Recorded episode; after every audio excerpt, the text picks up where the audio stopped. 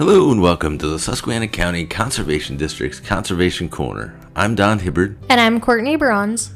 and each week we bring you conservation topics and events from around the Endless Mountains. So, what's the farthest trip you've ever taken? Um, I went to Europe when I was in middle school, so I guess that's the furthest I've ever been. Oh, wow.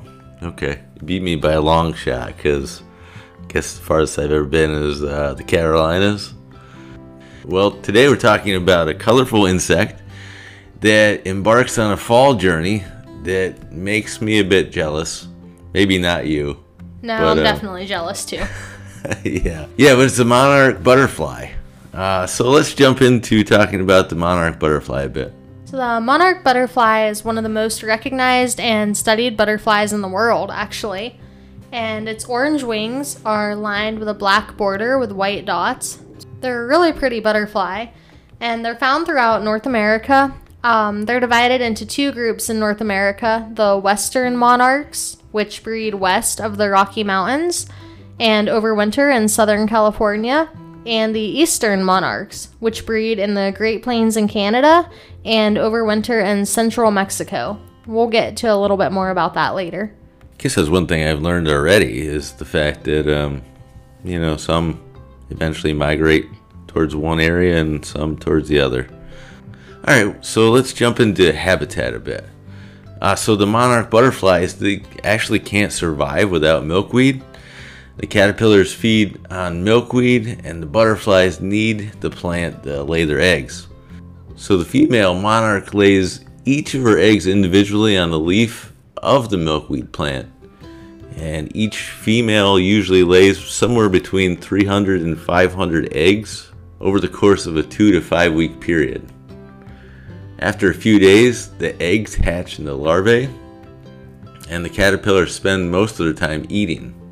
Then, give or take about two weeks, the caterpillars spin protective cases around themselves and enter the pupa stage. About a week or two later, they finish the metamorphosis and emerge as a fully formed monarch butterfly. If the butterfly hatch earlier in the summer, they actually will start reproducing within a few days. But if they hatch later in the summer, they do know that winter's coming and they better get headed south. So let's talk a little bit about that migration and overwintering. It's pretty fascinating, actually. So in eastern North America, as the days get shorter and colder, the monarch butterflies somehow know that it's time to abandon their breeding grounds and head for the mountains of central Mexico. Some of these butterflies migrate up to 3,000 miles.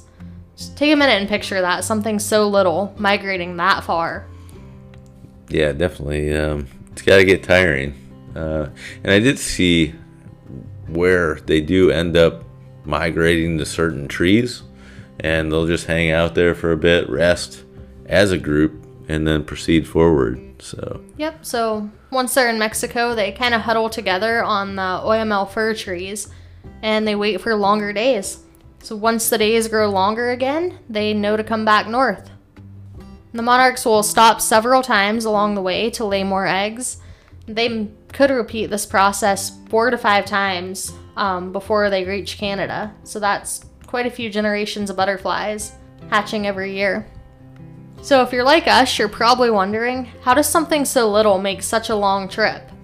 Well, they use the sun to stay on course, but they also have a magnetic compass to help them with navigation on cloudier days.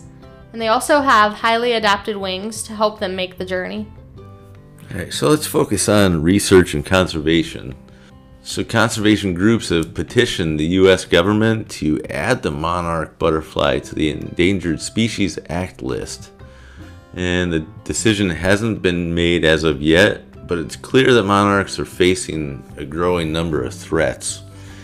Uh, the western monarchs have declined by more than 99% since the 80s, which is a really substantial decline. Uh, and the eastern monarchs have declined by estimated 80%. So both groups uh, definitely have seen a really big decline. Now, the disappearance of milkweed is one of the major reasons for the decline. The systematic removal of milkweed from fields in recent years uh, as well as the increased use of herbicides, have really uh, significantly reduced that milkweed population for monarchs. We'll get into that a little bit later, uh, maybe what we can do to help them. But uh, also, climate change is a threat. Monarchs are very sensitive to temperature, kind of what you alluded to earlier. When they end up going south, they kind of sit there and wait for temperature to warm up. Uh, so, as I said, they're sensitive to temperature and weather changes. So, climate change has a potential to offset their biological processes, such as knowing when to reproduce or migrate. And then you have extreme weather, and extreme weather events also negatively affect their overwintering habitat. So, the availability of milkweed in breeding habitat and their direct survival in temperatures that are too hot or too cold. So, what can you do to help them? You can plant native milkweed in any open space in your yard or property. Um, just make sure it's in areas that are protected from mowing or pesticide application. You can plant native flowers for adult monarchs to feed on.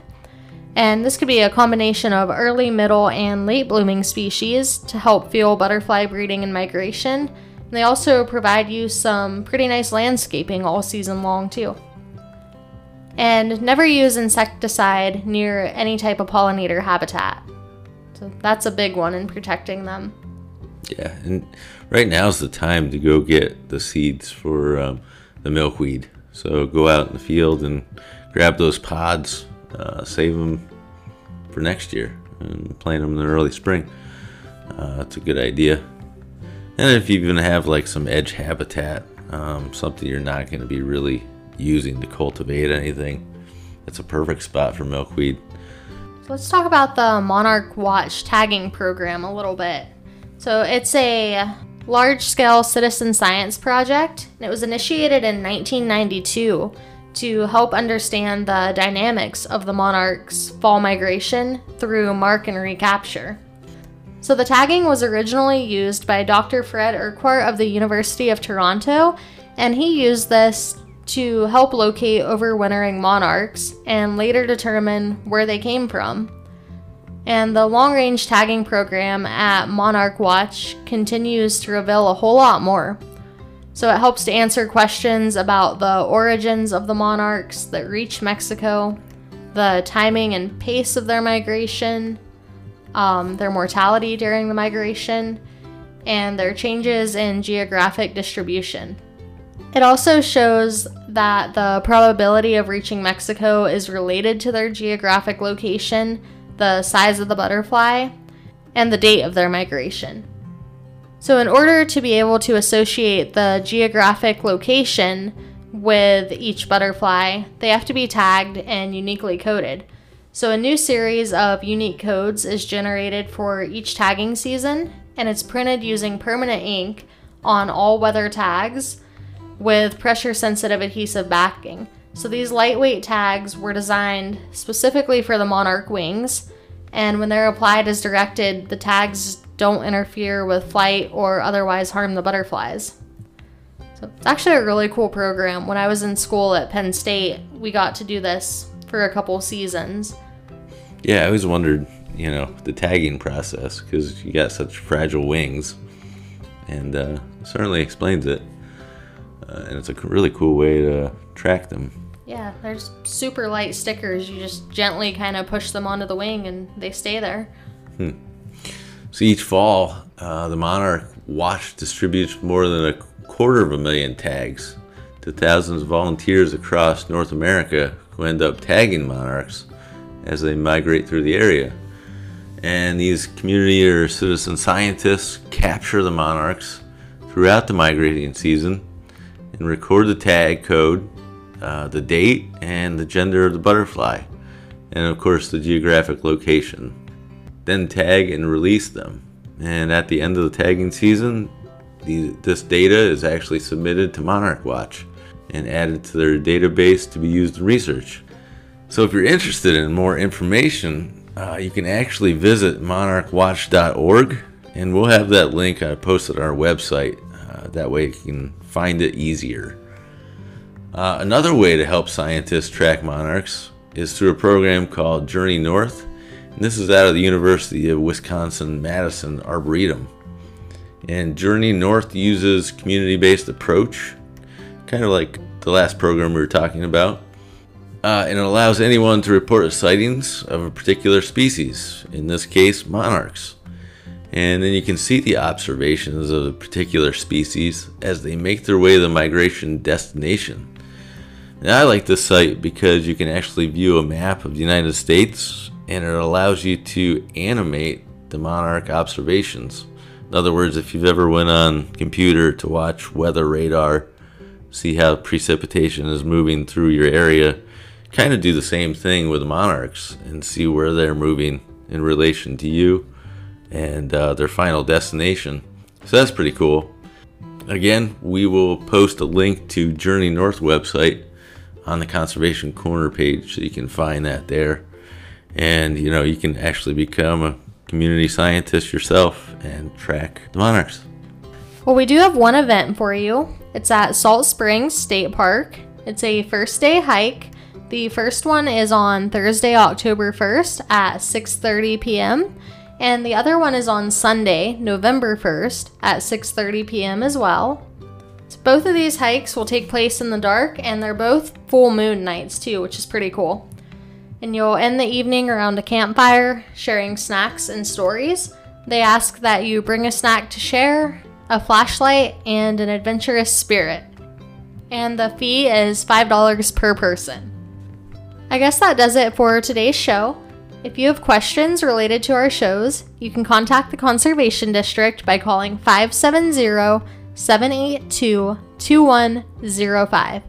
If you missed a portion of today's show, you can go to our website, www.suscondistrict.org, and find our Conservation Corner page with past episodes, links to information about past episodes, and a contact form where you can reach out and ask questions or make comments about the show. You can even suggest ideas for future shows. You've been listening to the Susquehanna County Conservation District's Conservation Corner. I'm Courtney Bronze. And I'm Don Hibbert saying, enjoy the outdoors.